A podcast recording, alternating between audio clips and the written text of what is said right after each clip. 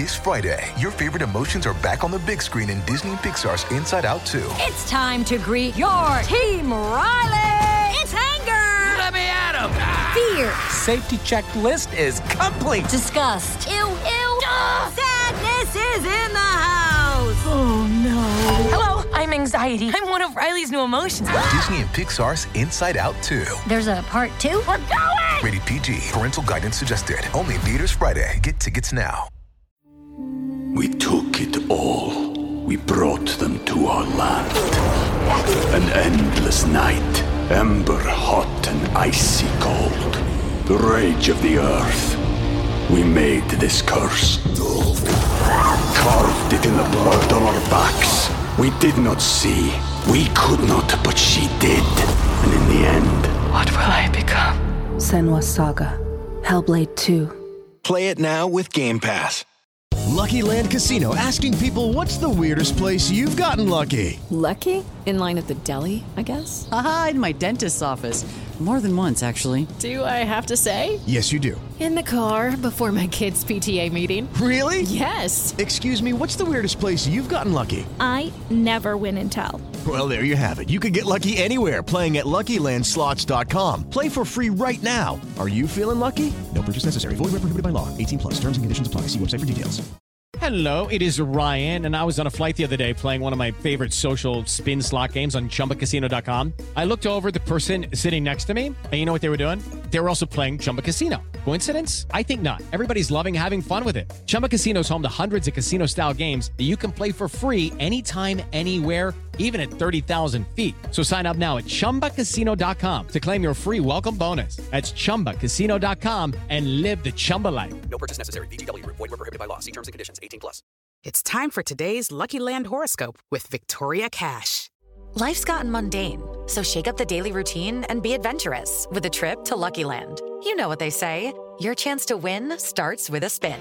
So go to LuckyLandSlots.com to play over 100 social casino-style games for free for your chance to redeem some serious prizes. Get lucky today at LuckyLandSlots.com. Available to players in the U.S., excluding Washington and Michigan. No purchase necessary. VGW Group. Void where prohibited by law. 18 plus. Terms and conditions apply.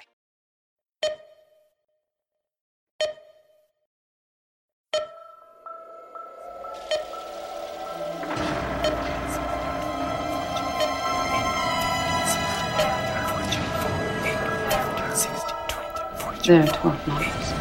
I'm number six.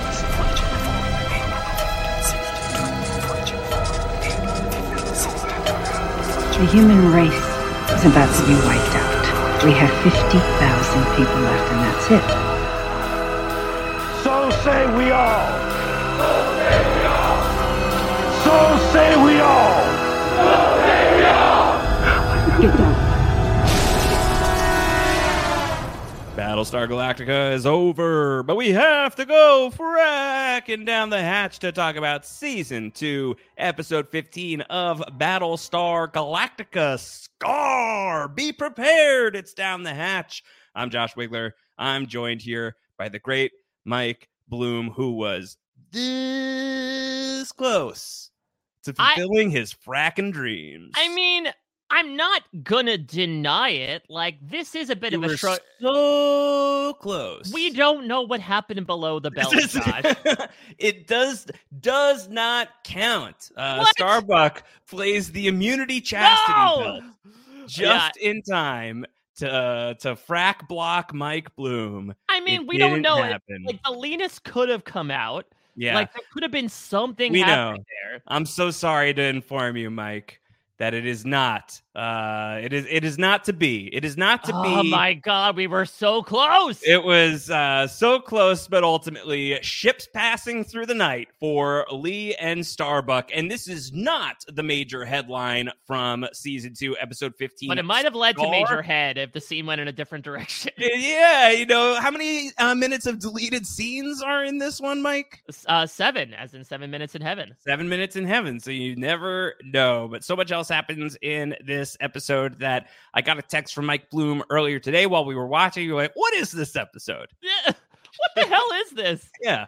Um, yeah, it's just, you know, like personal vendetta against a ship. You know, we do some of these episodes every once in a while on Battlestar, don't we, folks? Where Starbuck has some sort of strange connection to one of these raiders that are actually like filled with goo and blood and organs, and also apparently, Mike, grudges. Vendettas. Uh, because it turns out that, yes, we did kill the resurrection ship, but there also might be some raiders that perhaps skirted around that because they're like not human enough to become a part of that whole resurrection scheme as we sort of get Starbucks Moby Dick in a manner of speaking after she will deny Lee's Moby Dick, uh, where she really seems to have honestly, Josh, this episode is a lot of, oh, I didn't realize that was the case with Starbucks' character, whether it's the grudge that she's held with this scarred, titularly scarred uh, Cylon Raider, or the fact that apparently this entire time she's been thinking about freaking Anders back on Caprica.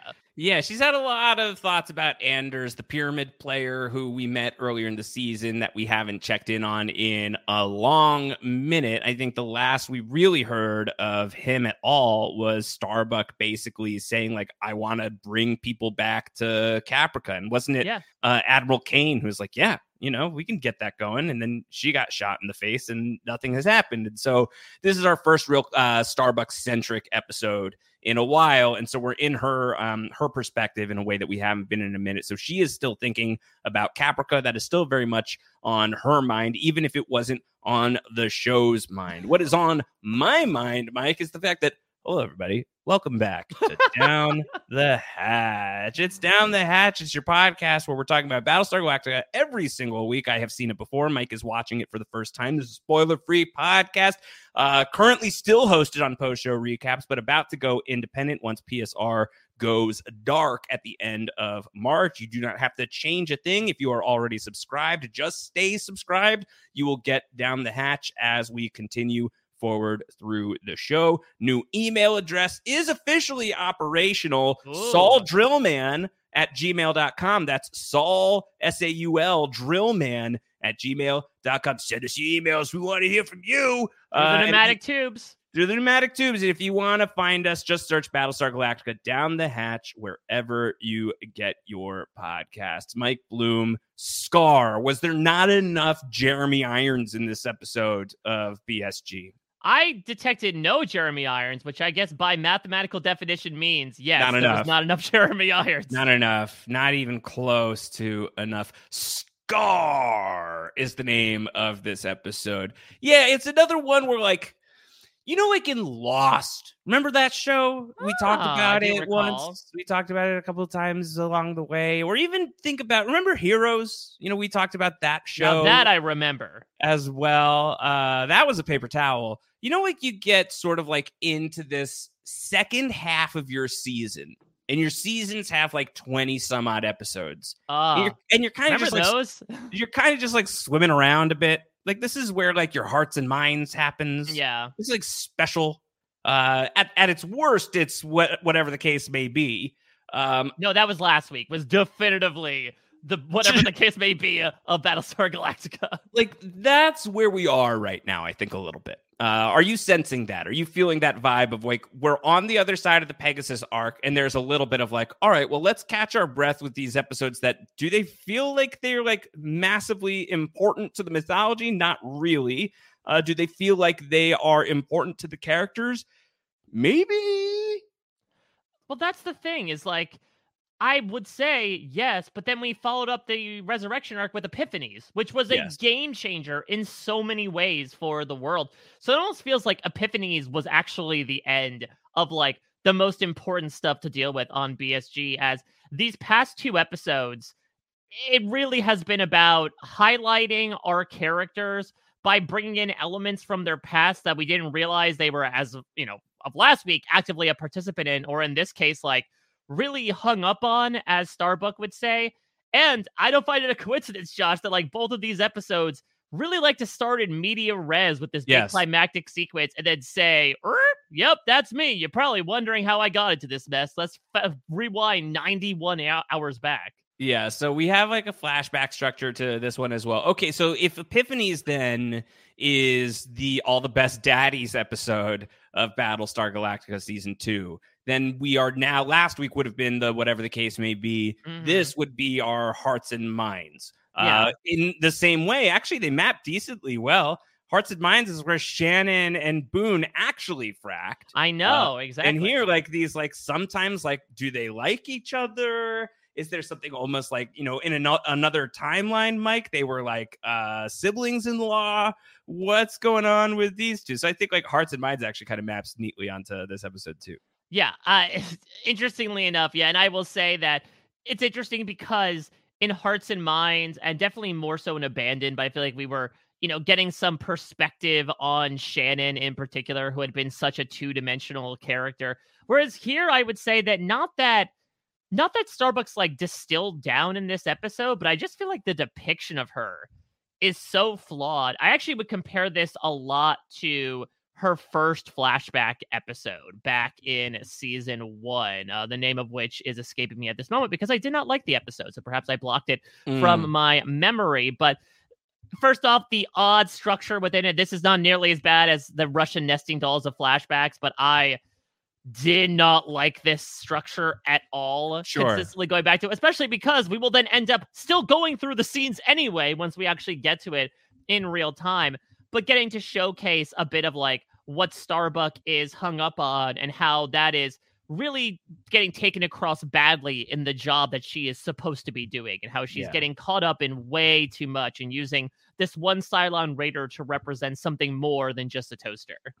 Yeah, I think you know we we get to see like what is Starbuck going through right now. There is like some measure like she's got some heavy drinking that's going on in this episode. She's got this kind of unhealthy competition with Kat going on in this episode. She's sort of in this place of like just trying to feel something as she and Lee are like going to get very close to making the bond as they say in a different science fiction universe. And she's thinking about Sam all the while and i do think like it could come out as like kind of jarring that like she's like out there like uh still like sort of like pining for this guy that she knew for five seconds That's like, the problem, Josh. Yeah, I That get is- that. that is the flimsy table leg that this entire thing. do you think that they kept on. in touch mike do you think that she like calls him long distance operator i would like to uh, talk to the guy on caprica she's like how are you like the Ca- caprica Well, doesn't have phone lines Who's going to do that? Is that baby boomer that she's Yes. a Cylon and can sort of just be like the in-house computer for everything? This right. episode and Starbucks character arc hinges on us caring a lick about Anders. And we do not, because just as a reminder, this character was introduced in an episode. I think she was introduced actually in Resistance, which makes sense because he was one of the, like the leaders of the freedom fighters on Caprica.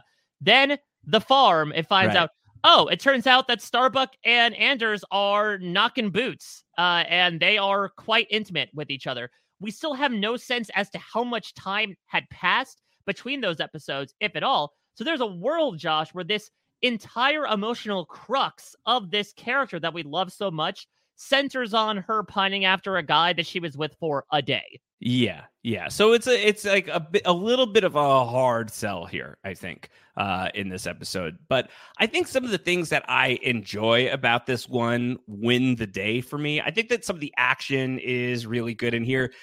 Mike, believe it or not, I think a pretty good episode for your boy Carl Agathon. Uh, So, I think, yeah, I think can like I- Helo has like a really good one here. Can I come up with a revelation here? Yeah. Because Josh, people change. I have changed as well. I think Helo was left behind on Caprica. All the Mhm. things I disliked about this man, that Yeah. he was so blasé, that his plots kept going nowhere and were so dragged out and had to be a consistent part of every season one episode for whatever reason. That man died on Caprica. Mm. This guy is Carl Agathon. Carl Agathon is one hell of a motherfracker. I love this guy. You He's- love Carl Agathon. He's a lover. He's a fighter. He's a good friend.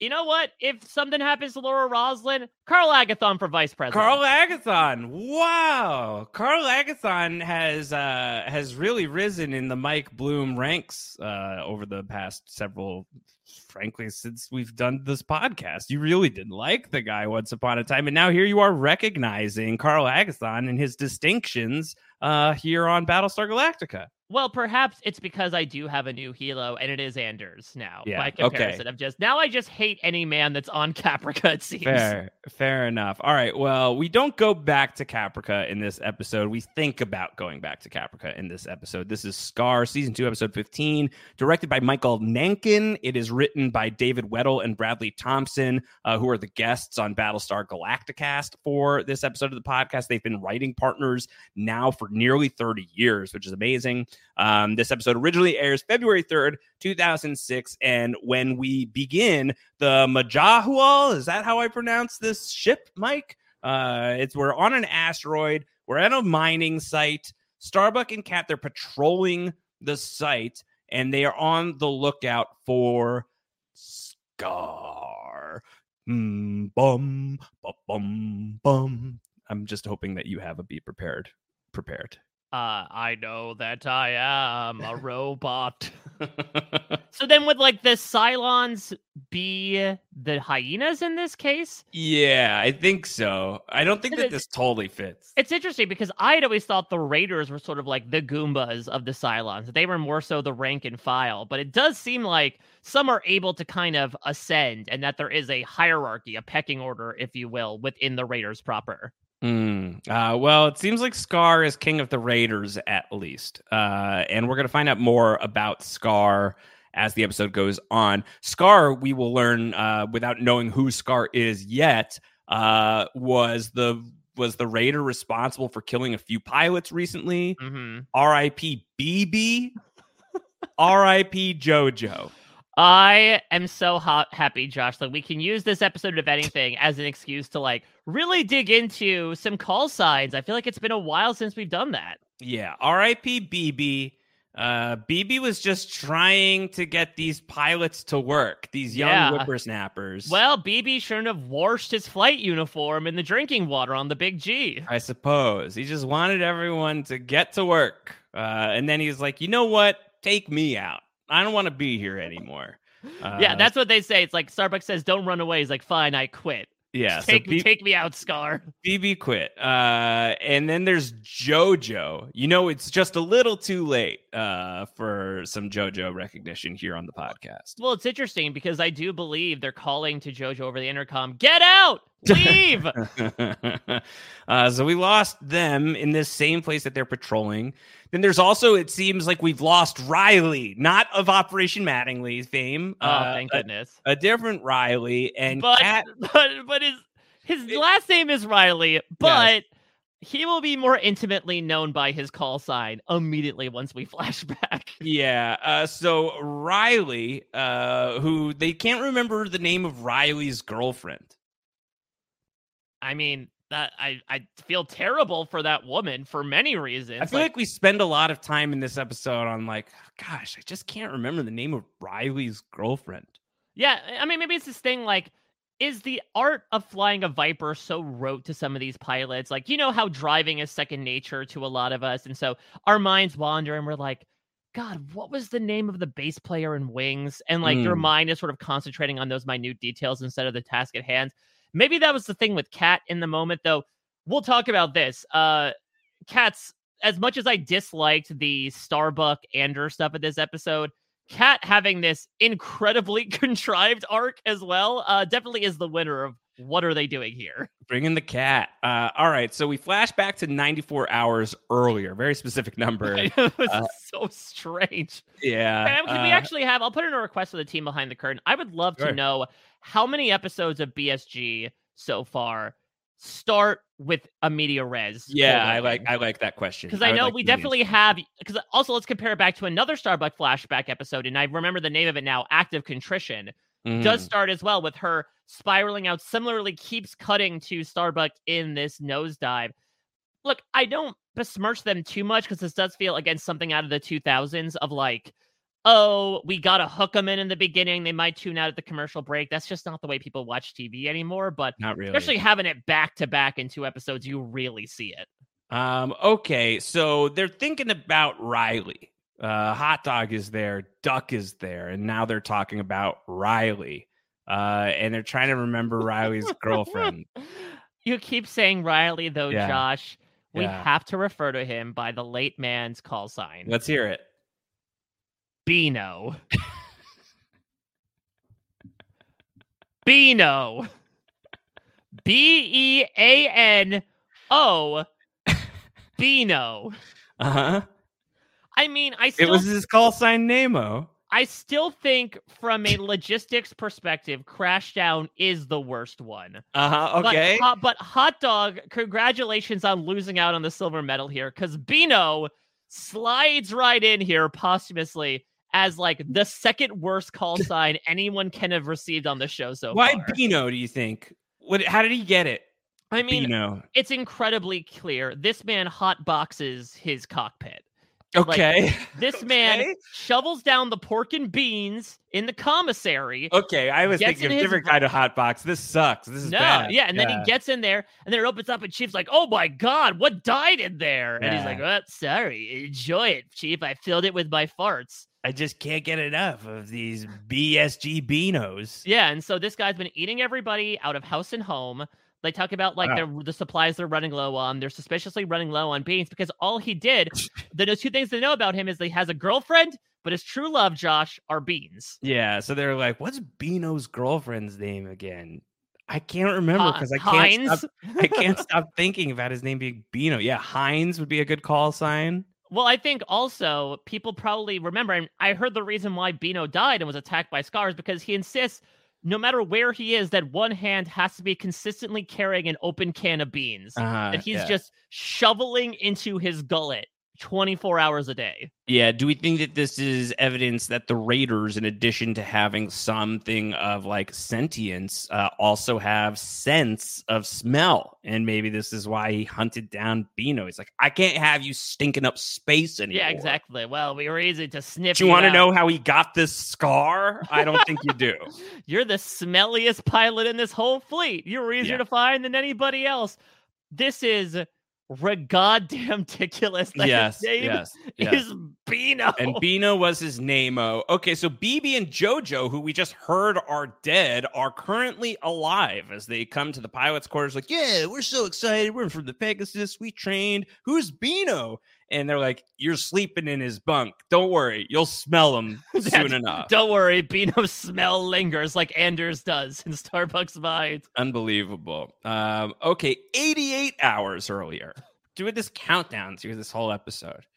Uh, yeah, it's not working. I don't think the countdown. No, And like it. especially because again, we just keep cutting to like three seconds of a series of scenes that we'll see later on anyway. Of like, oh, now Starbucks gonna turn around and start firing at Scar, and then we cut back to 88 hours ago. so we find out a bit about Scar, and Scar is this raider, and Scar, uh, Scar has a strategy, Mike. Scar is like uh, like the Tony Vlachos of Battlestar Galactica Raiders. He's got a spy asteroid. This is where I hide. Yeah, he hides. Uh, Do you want me to do- speak Cylon to you? Yeah, that's just him murdering the human race. Uh, yeah, so he hides behind an asteroid. Uh, he bides his time until the odds are on his side, and then he jumps out and he blows the pilot to pieces and flees. Uh, that's it. That's his move. Jojo says Scar's a coward, and Starbuck says, "In war, you never fight fair." Uh, she's like, "But don't worry, I'm gonna kill him. I'm gonna kill him." And then Kat's like, "I don't know. I kind of think I'm gonna kill him." And we get into this like, there's a bet. We're making bets now. So I gotta talk about the details in this scene. There's so much stuff here. Great, do it. So first, we gotta talk about the Stein, right? Like seemingly the victory Stein, which Yeah. we have never seen before on Win Bino. Stein's money. apparently it is this giant Germanic Stein with the cap and everything. I didn't detect like what was on it. I saw a skull and crossbones, and like I think it's a Cylon killer on it, maybe. So it's basically like whoever's the big dog of the pack, whoever is the one that's responsible for taking out the biggest Cylon as of late, I suppose gets to drink out of it. But we get into again what is supposed to be the main conflict of this episode, which is Starbuck v. Kat. And yeah, if you're wondering, hey, what happened to Kat? Remember, as was talked about in the previously on, Kat had a full-on meltdown back in Final Cut. Induced by stims, if I'm not mistaken. Yes, as uh, Starbuck will remind her of later on by calling her a stim junkie, where basically they were short-staffed amongst the Viper pilots. So Kat was trying to keep alert at all times, and as a result, she comes in hot. She perhaps used a term that Starbuck will nonsensically use later on, "spooch the landing."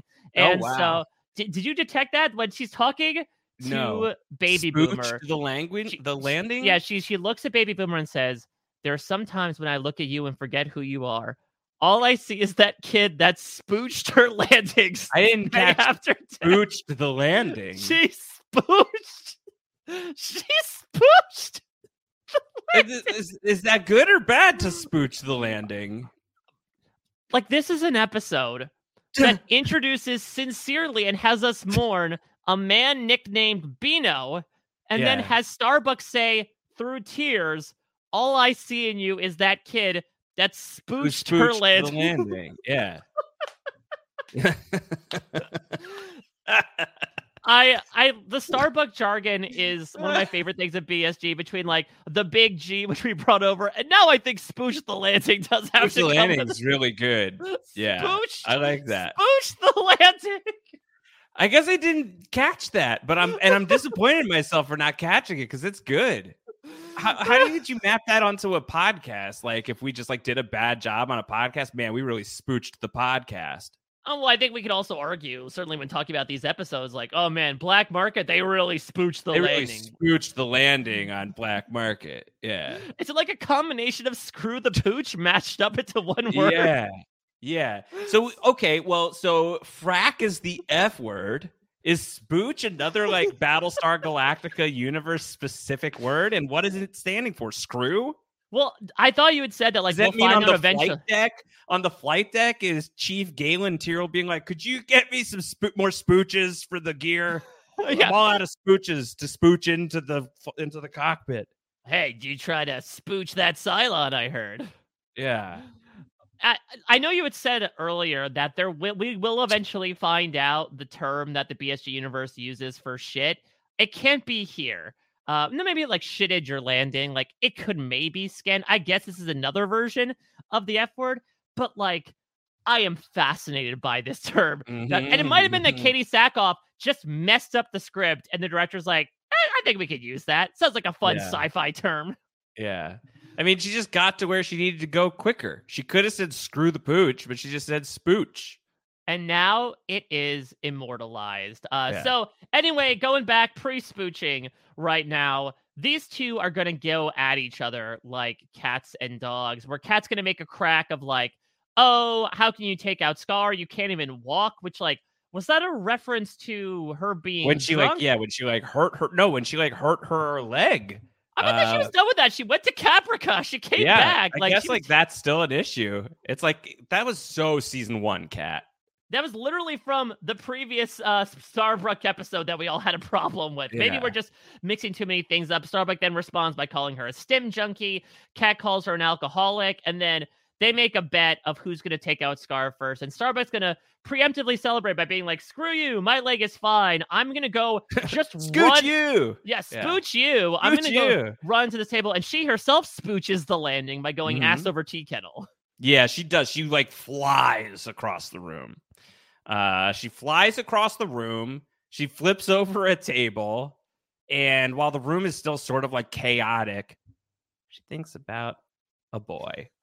It's so odd how they She cut to her smiling and then it just boy. flashes like, remember Anders. And then her mood just immediately turns morose. And that's what she'll kind of live in for the rest of the episode. It's just sudden. I, I totally agree that I think like it's we haven't spent enough time like thinking about him specifically that like he's the draw for her right now above like anything else. It is a little it is a little weird and out of I don't know about out of nowhere completely because she has been mentioning she's like there are people back there we should go back. It has been a thing that she's been, you know, beating the drum on. So is it like is it that weird or is it that we're just checking in on Starbuck like in in her interiority for the first time in a minute? I'm not sure. I think might be the second thing, but it's uh it's still a little jarring. Yeah, I think so. And it's tough because while I do give a plum to this show for like not dropping loose threads and, and picking them up. Again, I'll keep going back to this, but epiphanies. Oh yeah, Gaius Baltar did have possession of a warhead. I also feel like this might be one of the rare episodes that doesn't feature Gaius Baltar whatsoever. They really gave uh, James Callis the week. You got a off, week off, yeah. Uh, surprisingly so. But you know, I'm I'm grateful when they sort of pick that up, and that doesn't need to be featured necessarily in every episode, or you get a Helo situation. But I feel like this is a little bit different. Where like, if this is supposed to be one of the emotional focal points of a character's mood, again, like I said with Black Market, even if we know the character ahead of time, it cannot come out of nowhere for us. It can't be Scar coming around the debris field suddenly firing on us, and it felt like that's what we got Sure. here. Yeah, it did kind of feel that way. Um, okay, 81 hours earlier. Uh Kat is going to be uh like trying to like shore up her ranks. It's like we've got like the Kat squad, the Starbucks squad. Uh Kat's running the pilots through Beano's last flight. Yeah, they have like the dash cam footage, right? The black Yeah. box, if you will. Yeah, uh, he was wearing the body cam, uh, and Scar just flew directly at Beano's cockpit, and so we see Scar has a scar on his face. That's Very creative, these uh, namers. I mean, I guess maybe they cut off their creativity after Beano. They couldn't Yeah, up that. they were like, juiced well, after that. They're like, well, shit, I don't scar. know. What I do find really interesting is again the use of Kat in this episode. On the one hand, I see what they're doing where it's going to be even explicitly mentioned later like, "Oh, Starbucks, she's basically like you, young upstart female pilot." On the other hand, Hot Dog sitting right there with you should note, Josh, did you see his uh, new pushback, not slicked back hair? He looks good, huh? I mean, he looks different. I will Yeah. say that. I don't know Yeah. if he could pull that off, Hot Dog. I think he's looking good. I mean, I just feel like you think he kind of spooched did the landing on his haircut? No, I think maybe he spooched. He was uh, going for Cranston, and instead he got like actual hot dog. Yeah, exactly. Uh, but I, I do think that Kat again. It seems a little sudden to just have a storyline for this character of like we had a moment around her eight episodes ago, but outside of that, we really knew next to nothing about her, and now she is going to be like the secondary character of this episode. I'm grateful for the opportunity to get to know these characters a bit more, especially if they're sticking around in the ensemble. But to your point, it did feel a little odd that all of a sudden Kat's like, all right, it's my responsibility to get everyone in shape to take down Scar. Yeah. Uh, so she's trying to figure all this out. I think maybe it's just like a testament to like Starbuck. You need to pull your shit together because if you don't, we're stuck with Kat.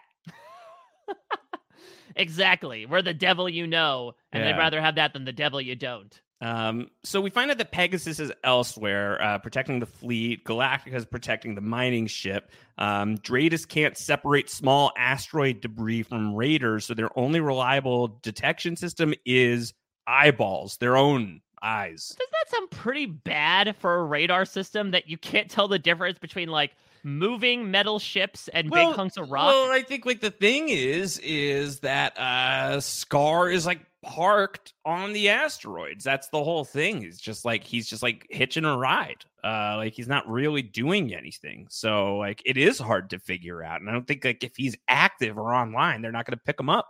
So I think like Scar is pretty smart.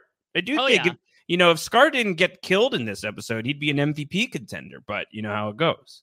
Yeah, I mean, he is effective in just the tactics he seems to use again and again and again, and finding the perfect place to hide that happens to be, as Roslin's going to explain later in her one scene, like the reason why they're there. The problem of the week this time is that they are low on not only manpower but also firepower, and the mining ships have found this very specific ore. Uh, that is has scimitar-like tusks. They're going Uh-huh. to drill into the ore to- Ores. to build essentially i think she says in a deleted scene two new squadrons of vipers they can build out of all this probably with chief Tyrol just working around the clock like he did miraculously with that blackbird and so it's kind of like the vipers need to protect the future vipers in a manner of speaking and now they're just kind of stuck waiting for the progress bar to load while there's this enemy camping on them the whole time Okay, so uh Starbuck says we're gonna go out, we're gonna patrol groups of four. Kat's like, it's two.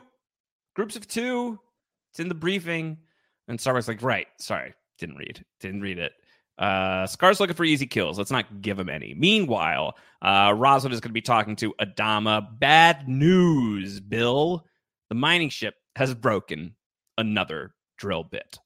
Where's Bruce Willis where you need him? He is Yeah. the master of intergalactic mining. That's right. Uh, so the mining excursion is going to need to extend further uh, by eight days. And they're like, but this guy's scar is out here. We don't want to be here. We don't want to have anything to do with this.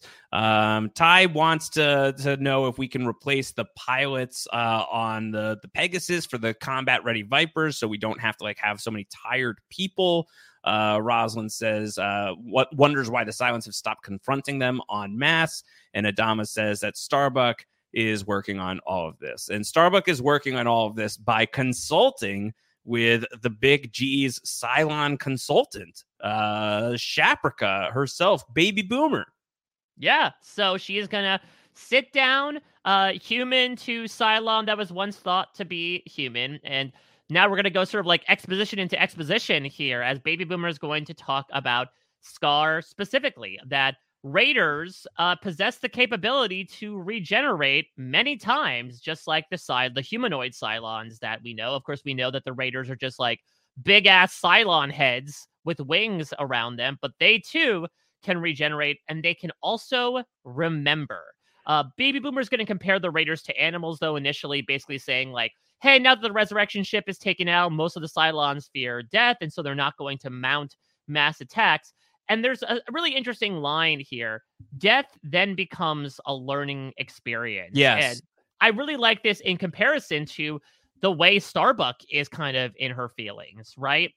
Not only with what she's going to talk about later with Lee about the various pilots that they've lost over the course of this series and like either forgetting about it or learning from it and moving on. I mean, we literally just saw that a scene ago with reviewing the footage of someone who did die and Right. try to use it as a lesson of like, how do we do better next time? But then also her kind of reckoning with, again, this sort of Schrodinger's Anders in a manner of speaking, of like, here's a guy that might as well be dead because we left him behind on this planet full of Cylons, but I still have hope in my heart that he's alive. And so the whole idea for Starbuck of death being used as some sort of, for lack of a better term, weapon gets uh, incorporated nicely into Baby Boomer describing Scar and kind of having these two apparently mortal enemies perhaps be more alike than you may think.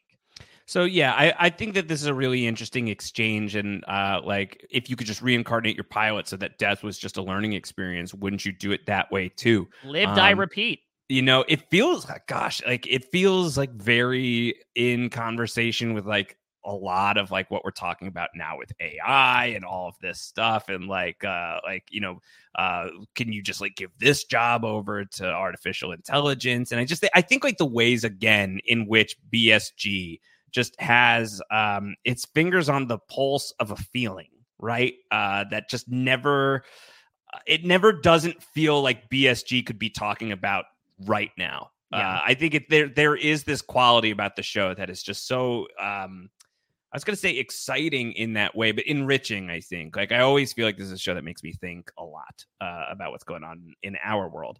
Um, Starbuck is also thinking a lot. Uh, Starbuck is thinking about how uh, I remember when uh, before you were a Cylon and you just spooched the landing on your first day on the job. Uh, And and for some time. reason, the word spooch doesn't elicit laughs out of the both of them, but tears. Both of them are. That's why I'm saying it just must be like an in-universe word. Like uh, spooching is just a thing. It's very common.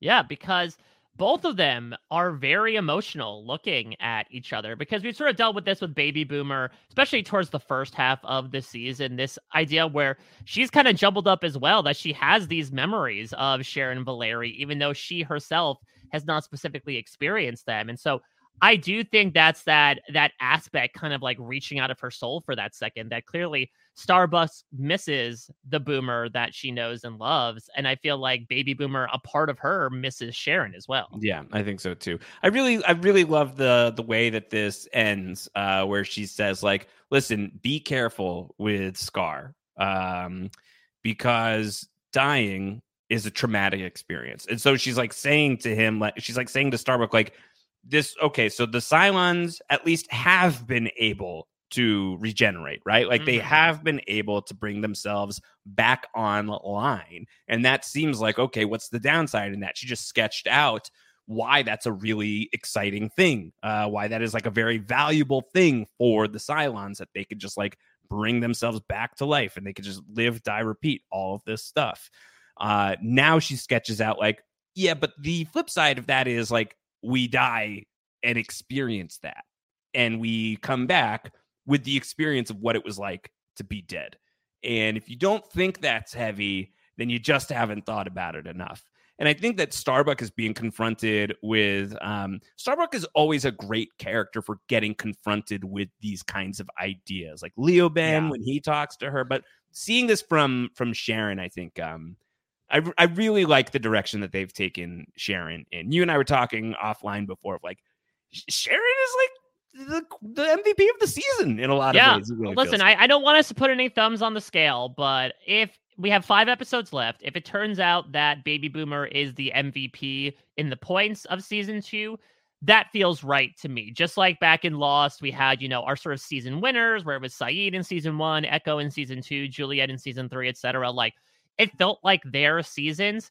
I could very much see this as the season of Baby Boomer. And yeah, it's interesting to sort of have Starbucks serve as kind of this bounce board for a lot of these heady Cylon philosophical discussions. I mean, knowing that she is someone who is a bit religious, I do think it makes her a bit more absorbent than someone maybe like Laura Roslin, who is just more so like staunchly in her beliefs in that way. Uh, that despite being so stubborn and obstinate at certain points, she's actually quite flexible in listening, especially to the enemy.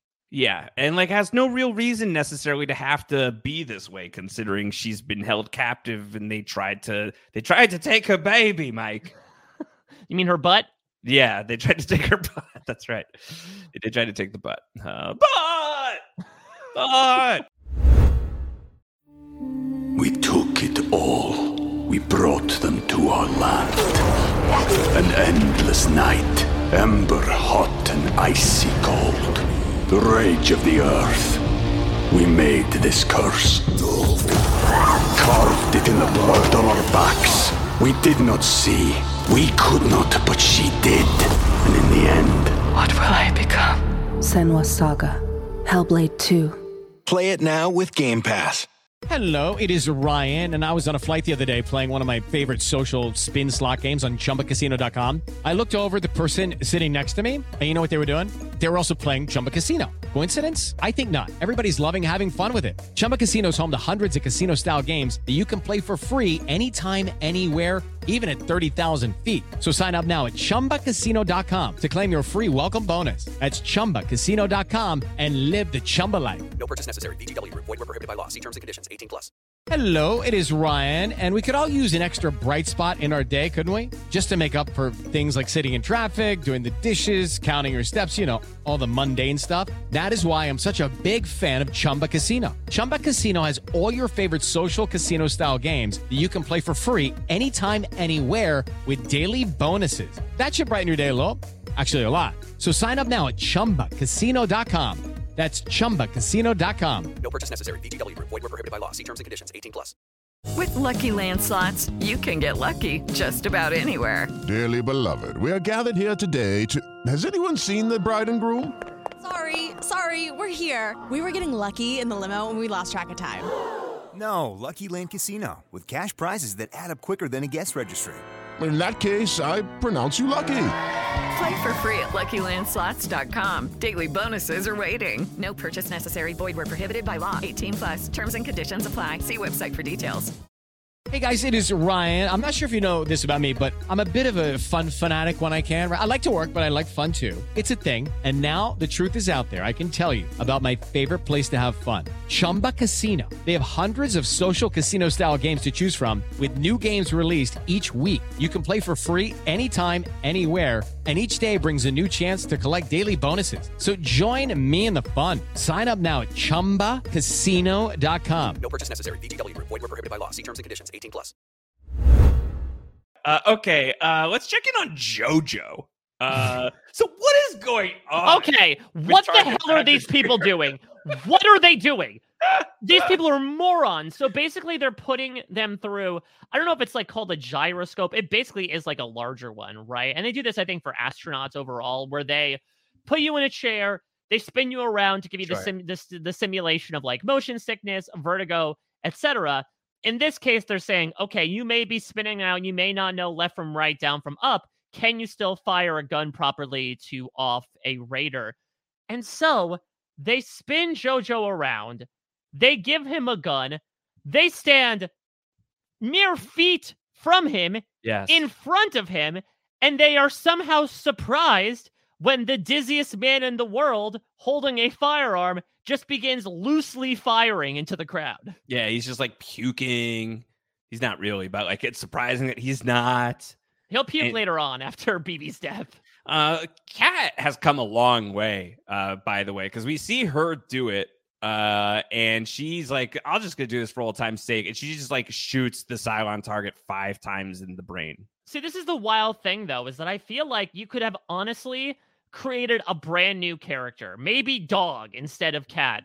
And I feel like the episode would have been just as fine. Like, again, we know a little bit about Kat. We're not starting from zero, but we kind of are at the same time. And that, to your point, we are finding out so much about this woman that we didn't through what, like 30 something episodes of the show. Yeah, uh, like for whatever reason, like she is just like stepped in. Uh, so she has stepped in. She has stepped up, Mike, uh, since last we saw Kat. Uh, so she's just gonna she's gonna just dump tons of ammo into this thing. We also like have limited resources. Don't just show off like this. Um, all right, let's get to Karl. Karl has 40, become 40, Starbucks 42 hours ago. Yo, yeah. So 42 hours ago, uh, Starbuck and Helo want to get sedated uh, as they're talking about like, hey, remember, remember, remember when we were on Caprica? And he was like, "Why are you? You're like uh, Barely. you're That like- was my character for the entire first half of the show. I remember all of that." And so she's like, "Do you think about that guy? You know that guy?" She's like, "What's the point? He's dead." And Helo says, "Well, then why did you promise to return with the rescue party?" Mhm. and she doesn't know what to say to that. It's like Helo, look at Helo, moral compass, being like, "Hey, you made a promise. You want to think about that?" Yeah. Starbuck, Kara, Helo, Karl Agathon has kind of like Karl Agathon. Has kind of ascended to this new form of wisdom for someone that was really being led around by his dick on Caprica for the vast majority of season one. Like this guy comes in with a lot of good advice between this and of course the final scene of like now you want to live because you you don't want to die because you have something to live. You got something for. to live for. I mean, Yeah. I think this sort of revelation, and yes, Mike, was this like you when you were on the road to becoming a father? Did you just feel like all of a sudden you were a lot wiser? Uh, feel and are are two different things. Uh-huh. but I do think that certainly gaining that experience kind of gives you a new perspective on things. And I honestly think it might be as simple as that. That I think Karl sort of getting brought into a whole new reality in so many ways. Not only that the woman he's been pining for is a Cylon, not only that he ended up kind of knocking up one of the versions of this woman, and that he is now going to be the father of a half human, half Cylon baby Yeah. it's a lot to reckon with, but he has kind of like emerged on the other side here with just this greater sense of self and what truly matters in life. Yeah, so he's like been able to like instill some wisdom in Starbuck here. And it's like she's like, okay, well, maybe I should think about that a little bit more. Um Starbuck goes to the potty. She's in the bathroom when BB shows up. Uh BB's here and BB says, Hey, what happens if Scar jumps us? And Starbuck says, All right, well, here's what you do. You turn into him, you get closer, you Mhm. pull the trigger. If you run, you'll die. Don't run or Yeah. you'll die. You have three options run, hide, or die. uh, and so uh, Kat listens in on that. And Kat's like, hey, uh, I don't think that that's such a great idea. He's kind of new here. Uh, and Starbucks says, Yeah, don't don't give this man ultimatums. He's just a nugget. He's barely Yeah. been dipped in the sauce. She's like, yeah, like he hasn't been dunked into the special Szechuan sauce or whatever. That doesn't exist anymore, right? Uh, I think it went away. Maybe that's a term for like once you get Cylon blood on you, right? You got Yeah. the sesh. You got had the your sesh. sesh sesh. Yeah, you got your sesh sesh. And so she says, okay, well, we don't we don't want this. Uh so we hear about some patrols that are happening. BB is with Duck. Uh not of Mad Men fame. Well, yeah, Uh, we've seen Duck before, right? Correct. I because I do. I think it was Flight of the Phoenix when we were introduced lovingly to him and Anthony Figursky. yes, Never forget. course, never forget, never did. Never did. Though I haven't. I haven't seen him yet. Has he shown up at all? Yeah, uh, not in a minute. It's been a minute since we've I- seen. I, thought maybe he was absorbed alongside No. the civilian who pre- Yeah. briefly took over Tyrol's role as the deck chief. Should we have done Tony Figursky at gmail.com uh, as our new No, uh, because there probably is a fair chance there's a man named that. Tony Figursky at gmail. We're gonna have to have like his grandkids emailing him like, "Happy birthday, Grandpa! Love Mario Figursky." Yeah. Uh, so uh, BB and Duck are out there. They're low on fuel. They need to get back. Uh, but then they see Scar, and BB turns into Scar. And Duck says, Disengage, BB. We have no fuel. And Lee is listening in, and Starbuck is listening in.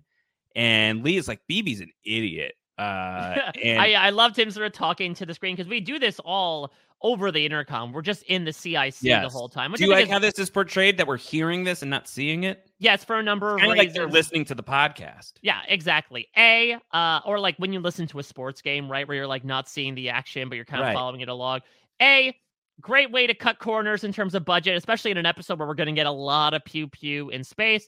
Yeah. Also, that's corollary to B, which is like we don't need to spend that much time in space consistently fighting Scar. And C, it allows us to get the reaction of a lot of other people in the CIC, uh, namely Lee, who's just kind of standing there yelling at the television, being like, What are you doing? No, pull out, pull out.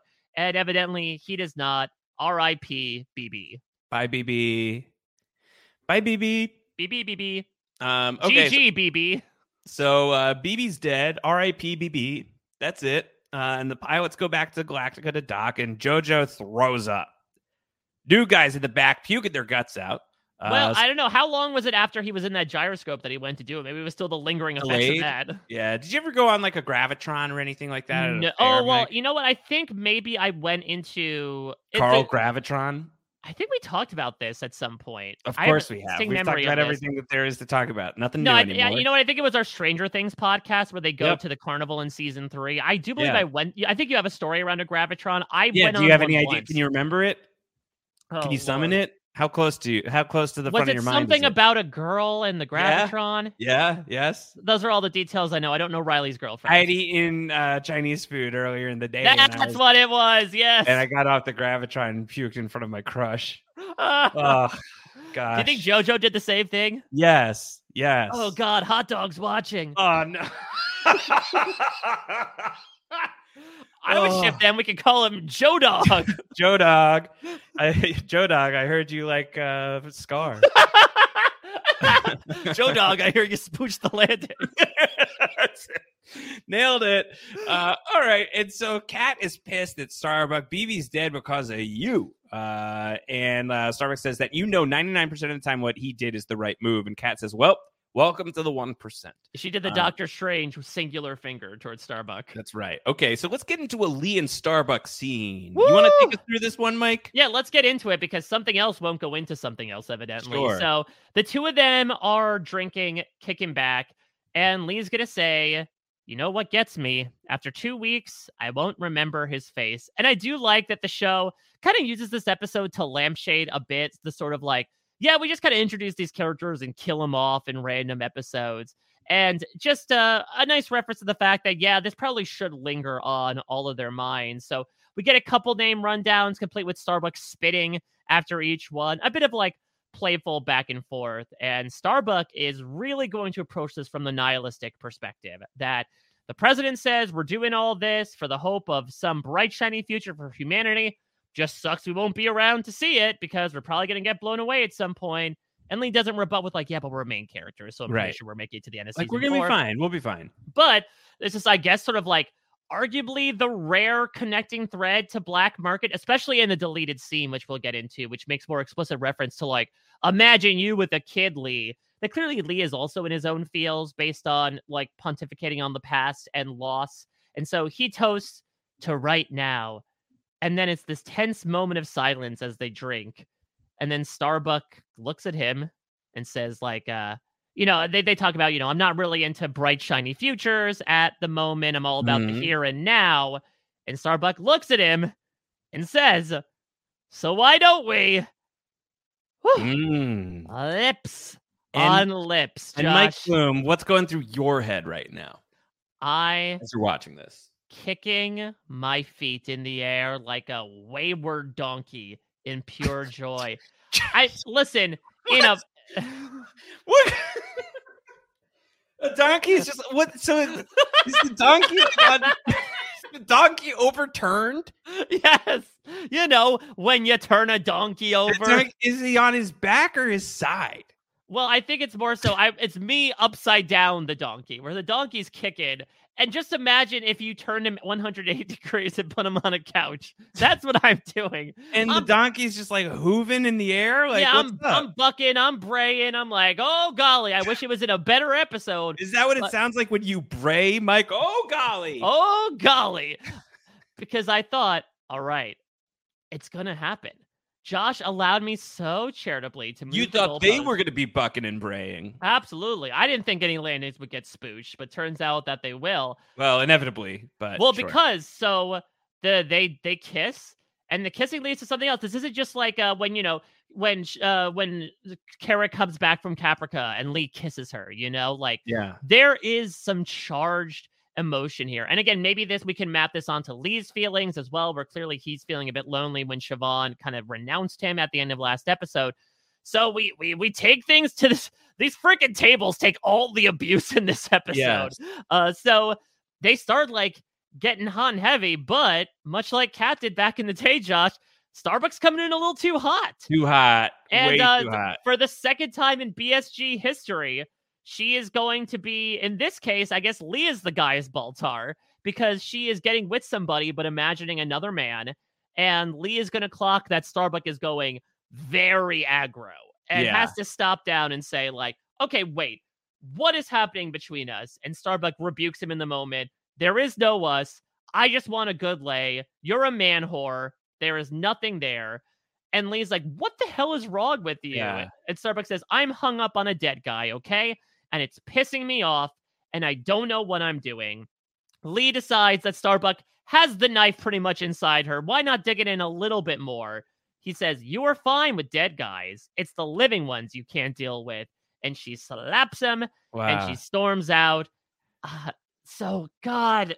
she like, slaps one- him, but she kisses him, Yeah, and then so- she grabs the booze and leaves. So it's like one step forward and like a, a step to the side almost. It doesn't feel like a step back because like now it feels truly acknowledged. We had the Starbucks sex dream. We had the kiss that really didn't mean anything from the beginning of the season. Right. But I felt something between these two. So screw the D storyline, screw the Anders storyline. This is my OTP.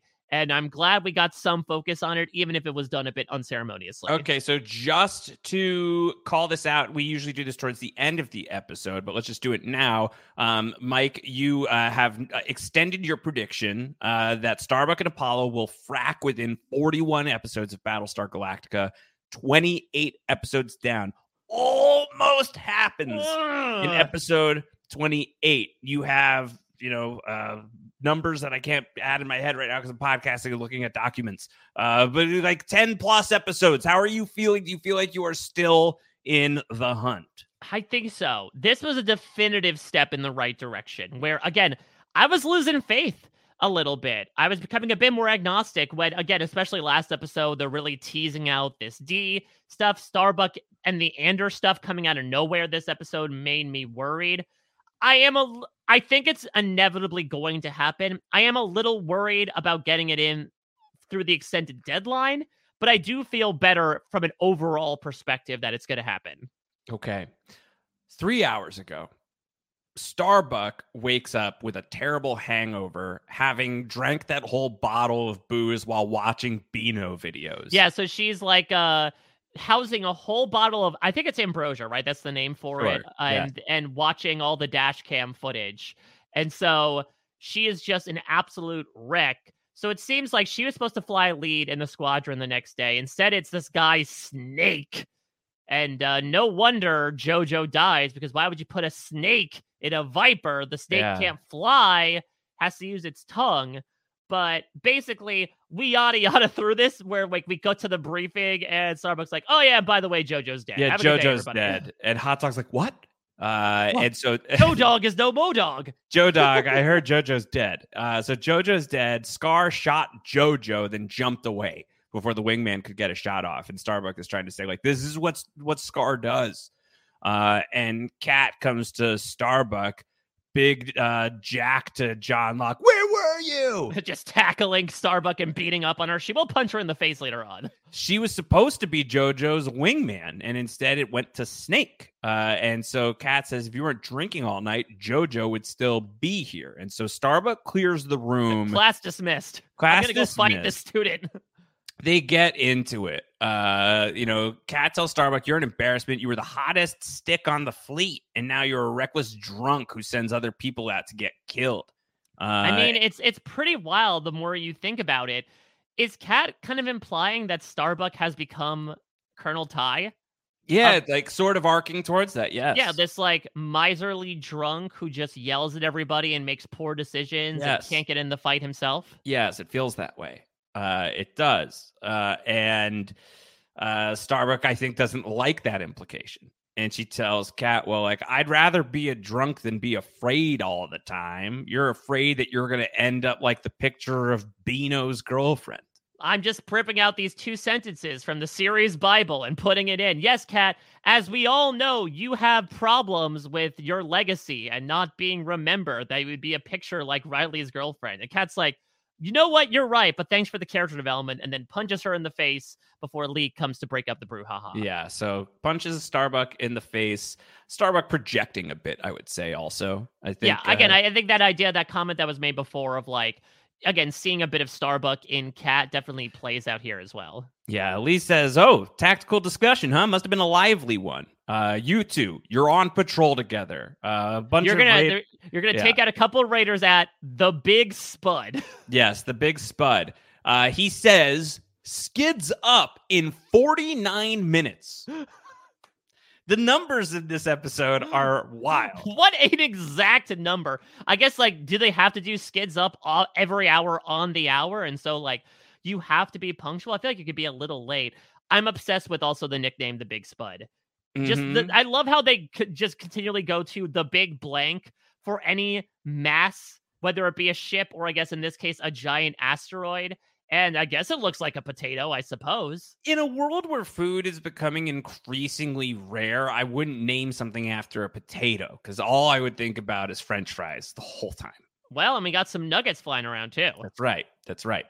Um, okay, Kat's gonna go visit the memorial wall. She puts up the picture of Beano's girlfriend. And it's, like, and it's like, I still don't know what her name is. I have no idea what your name is, Mrs. Beano. Starbuck preps the Viper. They launch, and then we see uh, some of the flashbacks, and we catch back up to the present day from the beginning of the episode, and now we are in real time. Events occur in real time. Yeah. Uh, so basically, Starbuck gets hit by Scar, and she says, F it. She's still going to chase after him. And then it basically builds this climactic chicken fight, right? A la Yeah. Mission Impossible 2. Yes. We have these two vehicles charging at one another. And basically, the implication is Starbuck's willing to kamikaze. She's willing to go out in a blaze of glory if it means that Scar does as well. But as she sort of has her uh odd sort of like Wonder Woman 1984 flying over Paris fireworks moment as the lights flash before Is her Sam eyes. Anders Steve Trevor? Oh God. Uh, well, we'll see if he dies and comes back to life again, and if. Starbuck's talking in a weird, indiscriminate accent with very odd uh, emphasizing in the syllables. But she thinks back to her final words to Anders, and it sort of takes her out of this reverie of like, okay, I actually do want to live, and she decides to do the right thing. She's not going to be the hero. She's going to pull out and let the wingman take care of it. So the wingman takes care of it. Uh, Kat is going to get the kill. Uh, and Scar is toast. The toaster is toast, and Kat is uproariously celebrating. We go back to the mess hall, and everyone is psyched because Scar is dead. Do you think that Scar should have survived the episode? I mean, who's to say that he doesn't? Resurrection is gone, right? The resurrection ship. Oh, so up, so right? it's the idea is that Scar was like the last of his line. yeah, that like he hadn't, uh, you know, been killed out after the the resurrection ship had been. Well, blown. let me throw out. I already know the title of season three, episode eight. Yeah, Son of Scar. son of Scar. Yeah, You've killed my father. prepare to die. Uh, son of Scar. I think you're too young to be. Stop it. Don't worry. Once I learn how to walk, I'll take you. I'll take you. I'll take you all down, every last one of you. Uh, Kat has the steen, the beer steen. She's like, my cup runneth dry. I hate that. I Yeah, and so that. Starbuck is gonna pick it up like she's gonna bean her in the head yeah, with this she has the- bottle. yeah, she ha- she holds it like a weapon for sure. She just like Beano lines it through the room. Uh, and then she just pours it into this cup that she says, Your lips would never touch the rim, but they do.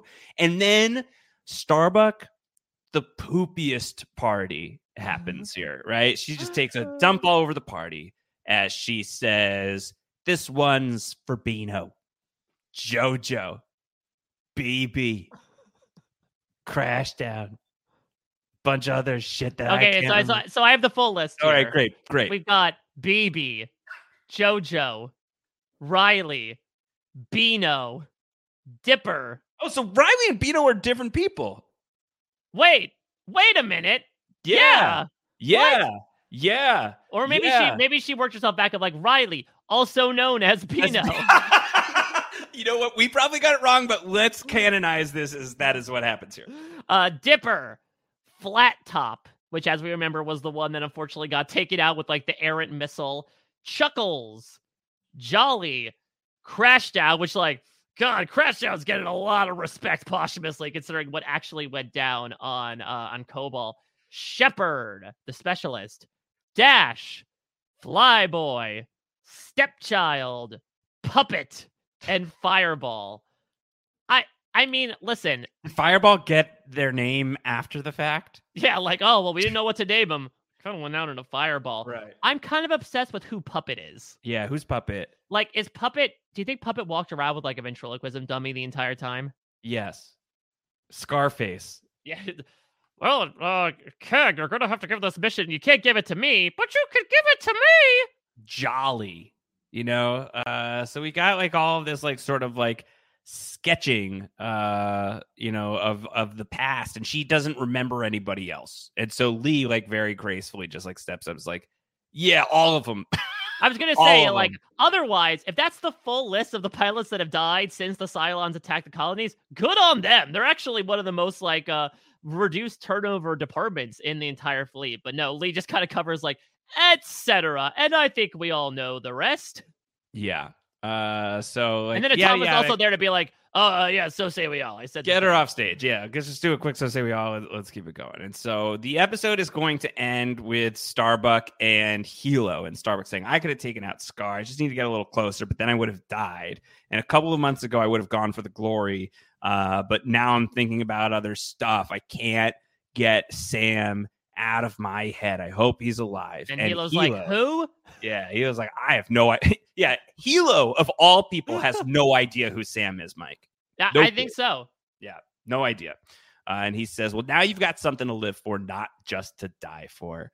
And the episode ends is sort of like this little cute scene of them boxing. Yeah, we need the freeze frame and like the credits to scroll past. Definitely a better ending than last week, that's for sure. Yes. Uh, so that is Scar. Let's do some MVPs and LVPs here quickly, Mike. Uh, you've got three MVPs. I've got two. I've got three LVPs. You've got two. Uh, wow, look at you. I'm, I'm I have the spoilers here. You're gonna double tap Kat. I got to double tap Kat here because we are to double tap another character. And like, again, this came out of absolutely nowhere, but this is a really good episode for Kat. Uh, I will give her one point for obviously being the killing blow on Scar, this like merciless merc with not a mouth that no pilot can seemingly take care of. Now I'm gonna, gonna give her another point because honestly, a lot of the grievances she has to air with her superior officer are very well founded. Yeah. Starbuck is a complete mess in this episode. And I think Kat's the one that's trying to keep everything in gear by being like, uh, no, that's not the battle plan. hey, maybe you shouldn't have told that pilot, whatever you do, do not run away from this merciless killer.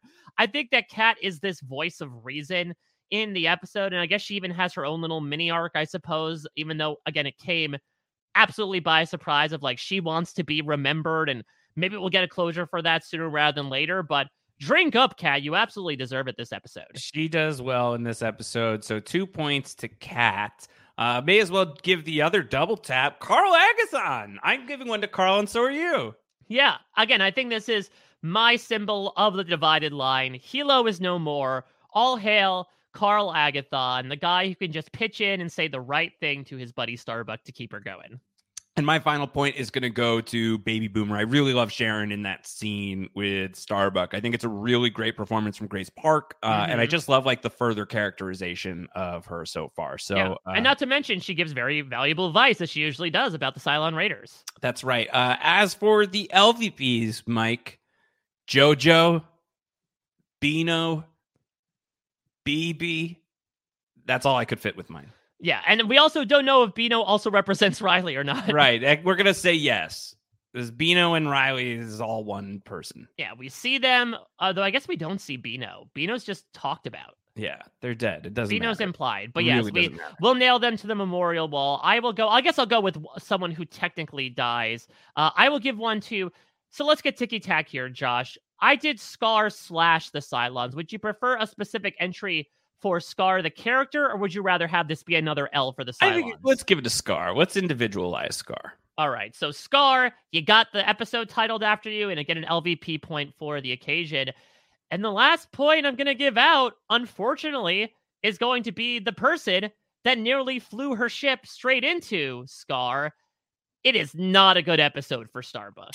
Yeah. Yeah. Like, like I'm glad we get more introspection into her, as rushed as it may be. But the fact of the matter is, she is not a good superior officer in this episode. Yes. She's giving the Nuggets bad advice. She doesn't know the flight plan. She misses the time that she's actually supposed to fly out and do her job because she's so drunk. She approaches Lee, nearly does him, and then reproaches him when he like falters for a second. Look, is it an interesting e- episode to watch for her? Totally. And I'm glad, I'm always glad we get introspection into this character. At the same time, it is certainly not the most positive we have seen her after she has shown herself to be pretty much capable for the entirety of season two. This is Sure. a real spooching the landing for her. I think that I think that's totally fair. I do think that we spooched the landing a little bit with Starbuck in this episode. So currently, um, we had had her, Adama, and Baby Boomer at the top in a three-way tie, but it's broken right now. Baby Boomer, Queen of the Ring, right now with eight points. Uh, Bill Adama seven, and Starbuck now is down to six. Yeah, Bill Adama, So we got- quiet episode for him as well. I think sort of the quote unquote grown ups of the fleet get the week off. Uh, those that have sort of been around the round table in important roles for the past few episodes, while Starbuck and Lee have gotten episodes dedicated to them in the past two weeks. I think the bad news is that they weren't the strongest outings, but I'm ready to move onward and upward. All right. Well, onward and upward for the fleet, I think we could say uh, decisively wins the week. Uh, I think this one going to the fleet uh, makes a lot of sense to me. I would have a hard time imagining why it would go to uh, the Cylons, other than Scar, like was very good at killing a bunch of pilots, but then Scar died, and so the star Yeah. pilot for the Cylons is gone. I honestly think Scar is worth like 10 pilots in terms Yeah. of his skill level. So Yeah. I think it nets out to a win for the fleet overall. Okay, rating the episode. If you want to send your ratings on a scale from zero to 4.2, email them in Saul sauldrillman at gmail.com or the various other ways that you can get us your info at Round Howard, at a Mike Bloom type. The team behind the curtain is tabulating. Um, Mike, this might be like we kind of made fun of this episode a bit, but like I had fun with it. I didn't mind the episode really. I didn't love the episode. Like I think it is definitely a lower ranked episode of BSG for me for sure. Um, but like it's not the one that Black Market was. It's not even the 2.8 that the farm was. So I will keep it in the threes and I will give it a flat three for Scar. I think like some of the characterization could have been better. I think the premise is kind of fun. Uh, like this idea of like this lone raider that is so traumatized and is like so cunning and has learned so much. I think is like a really cool idea. I don't think they do it as well as they could have. I think that the idea and the effort that's put in is at least a marked improvement from last week. I mean, that's not saying much, but yeah, absolutely. I've compared this episode a lot to Act of Contrition.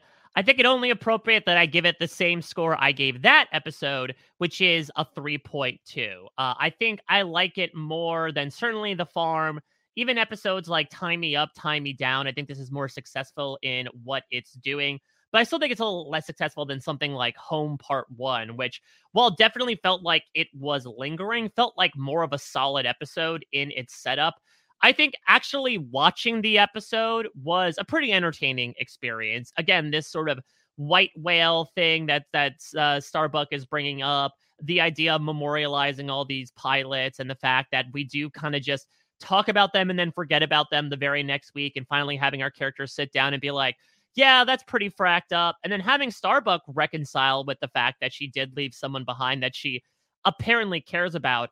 I just think for me, the more you widen the lens on this episode in the greater scheme of BSG, the less successful it is. Mm-hmm. You know, having to rely on this idea of, okay, I guess Starbuck really, really cares for Anders, the man that we've only known for an episode and change and met like 10 weeks ago at this point in the podcast oh, I guess Kat uh, has a, an issue where she has trouble uh, not being remembered. And so that allowed her to abuse stims to the point that now she's actively pushing against Starbuck. Like they did a lot of character hurry up to manufacture a plot here. And while the plot was interesting enough, and I feel like those parallels between Starbuck and Kat were were fun in the moment. I think the more you kind of place it in sequence with the rest of it, it, it starts to confuse me a bit. Yeah, I think that's totally fair. Uh, I don't think that this is like a deeply, widely loved episode of the show. I don't know if it's like a loathed episode of the show or anything, but I do yeah. think that it's sort of like, it, you know, if it's, you know, it's like this, it's this like mid pack episode. It's like, okay, well, we're building towards stuff, but we have too many episodes, so you get Scar.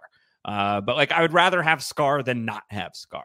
I would not. I would rather not have Black Market. That's yeah. a really big difference. Yeah, there's a um, difference between like having an actively detrimental episode yes. of the show and having one that again is a bit of a nothing burger in the grand scheme of things, but in the moment you're like, oh, there's some stuff here. Yeah, exactly.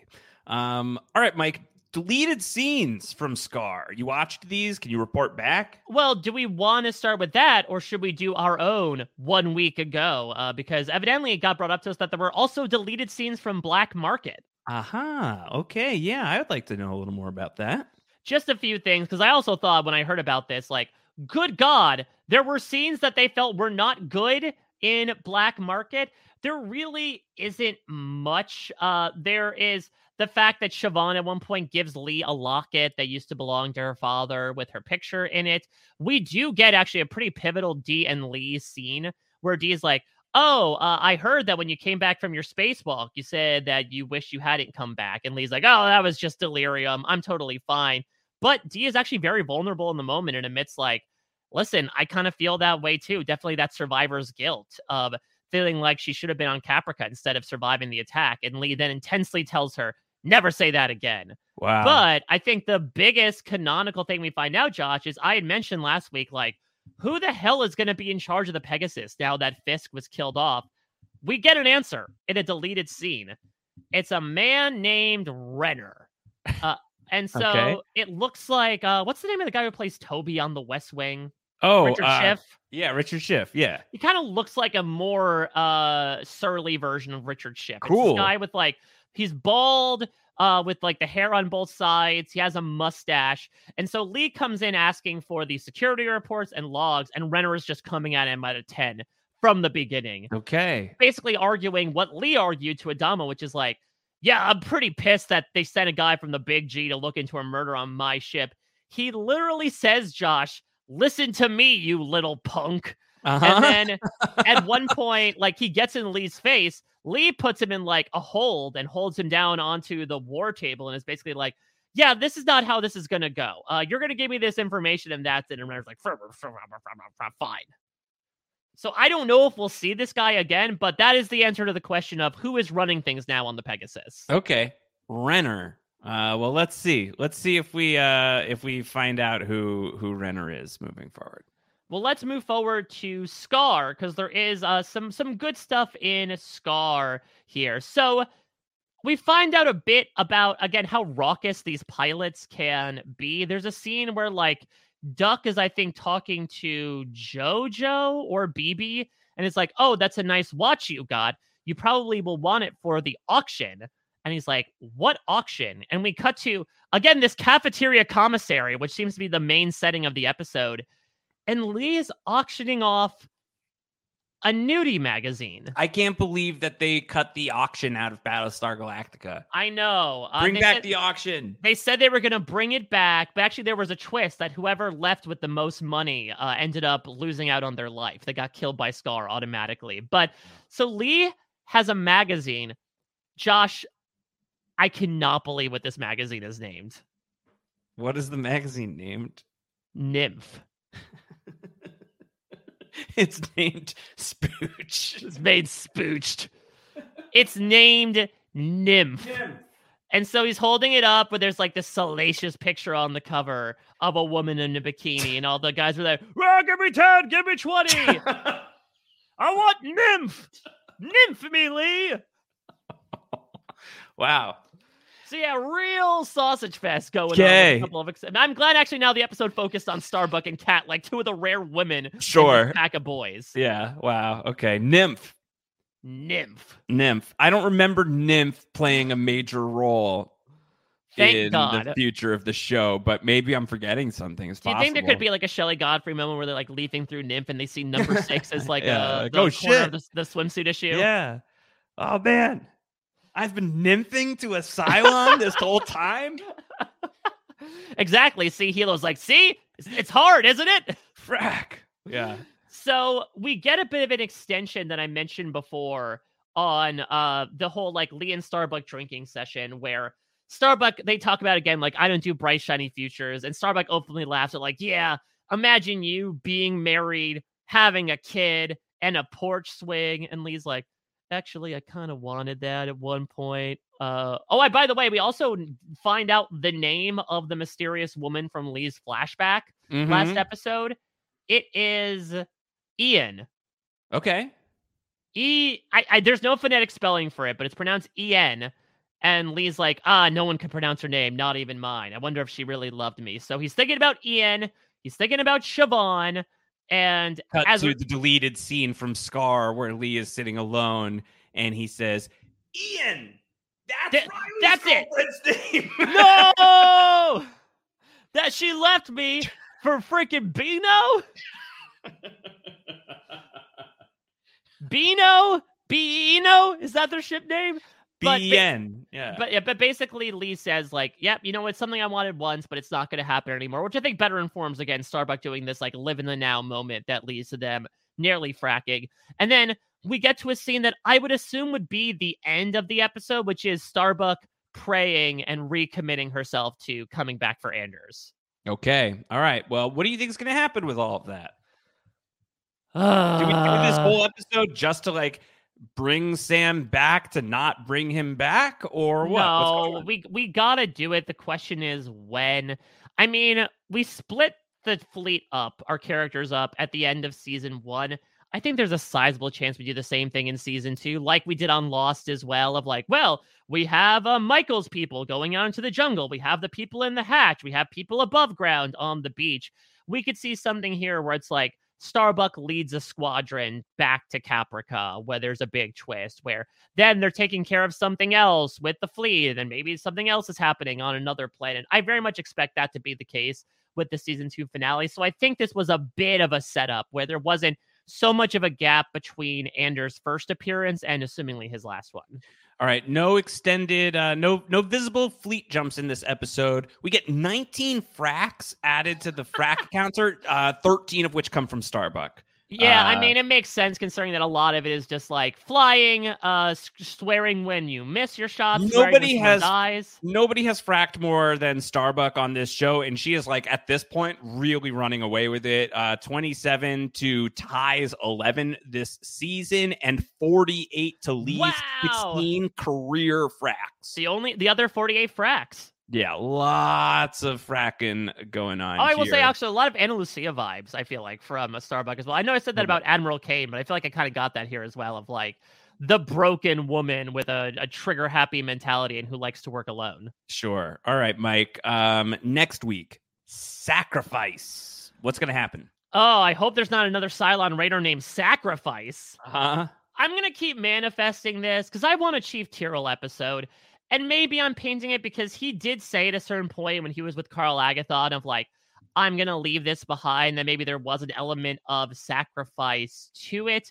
And then I'll add maybe there's also a tie-in where they have to abandon one of the ships in pers- with the Cylons pursuing them, and so as a result, they have to deal with a different sacrifice. Okay. All right. Well, we will find out uh, when we continue to podcast about Battlestar Galactica. No sacrifices required on our part to continue bringing you that hot BSG content, Mike. No spooching here. No spooch in the landing here. Make sure you're subscribed down the hatch, Battlestar Galactica, wherever you could find us. You want to send in feedback. Saul Drillman at gmail.com is our new email address. That's Saul Drillman at gmail.com. Huge shouts to the team behind the curtain and Operation Mattingly, including Riley, aka Beano, uh, for sending everything through the pneumatic tubes into our podcasting hands. Mike Bloom this week. Survivor returns. You are all up in it. all up in it. Yes, it is coming back hot and heavy. A big two hour premiere happening this Wednesday, February 28th. Uh, the first 12 minutes of the premiere are out now. And if it's any indication, this is going to be a very weird, interesting season with a very weird, interesting group. So I'm super excited. I, it's a probably a little too late at this point to check out all the preseason stuff I had, considering I did like 18, 20 to 30 minute interviews that are up on parade.com and on RHAP. But if you want to check it out, of course, greatly appreciated. Right after the premiere airs, I'll have an interview that I did with Jeff Probst on the island immediately following that first tribal council. I'll be doing weekly B&Bs as well as exit press. So plenty happening over there. I'll be covering Amazing Race as well. That cast just released this week too. So I'm all in on reality TV right now. We just finished up coverage of True Detective Night Country versus edition. And as we are moving into the month of March, this, of course, marks the final descent of post show recaps. We are coming in in for a landing. Are we going to spooch the landing on post show recaps? I certainly hope not, because Grace Leader and I have a couple of things planned. Namely, every week in the month of March, we are going to be doing a top 10 list. It's the final countdown here. We have top 10 uh, listener lists for episodes of TV, movies, TV characters, and ultimately TV shows in the past 10 years since PSR became a thing as a way to memorialize not only this network that has brought us so much over the past decade, but also looking back at like the TV that has kind of come and gone. So if you're a patron of post show recaps, uh, you should have gotten the links to the survey. Please fill those out, let your voice be heard, and Grace and I will keep counting those down every. I think it's going to be Tuesday or when actually Wednesdays, Cool. I believe, every Nice. Wednesday in March. So, one final celebration of the past 10 years of TV coming your way from Mike and Grace, and some other goodbyes along the way as well. Down the Hatch is not saying goodbye. Down the Hatch is saying, frack, we're going to keep going here as we continue talking about BSG Season 2 here on DTH Sacrifice. Coming your way next week. Until then, everybody take care. Bye bye. The human race is about to be wiped out. We have 50,000 people left, and that's it. So say we all. So say we all. So say we all. Get down.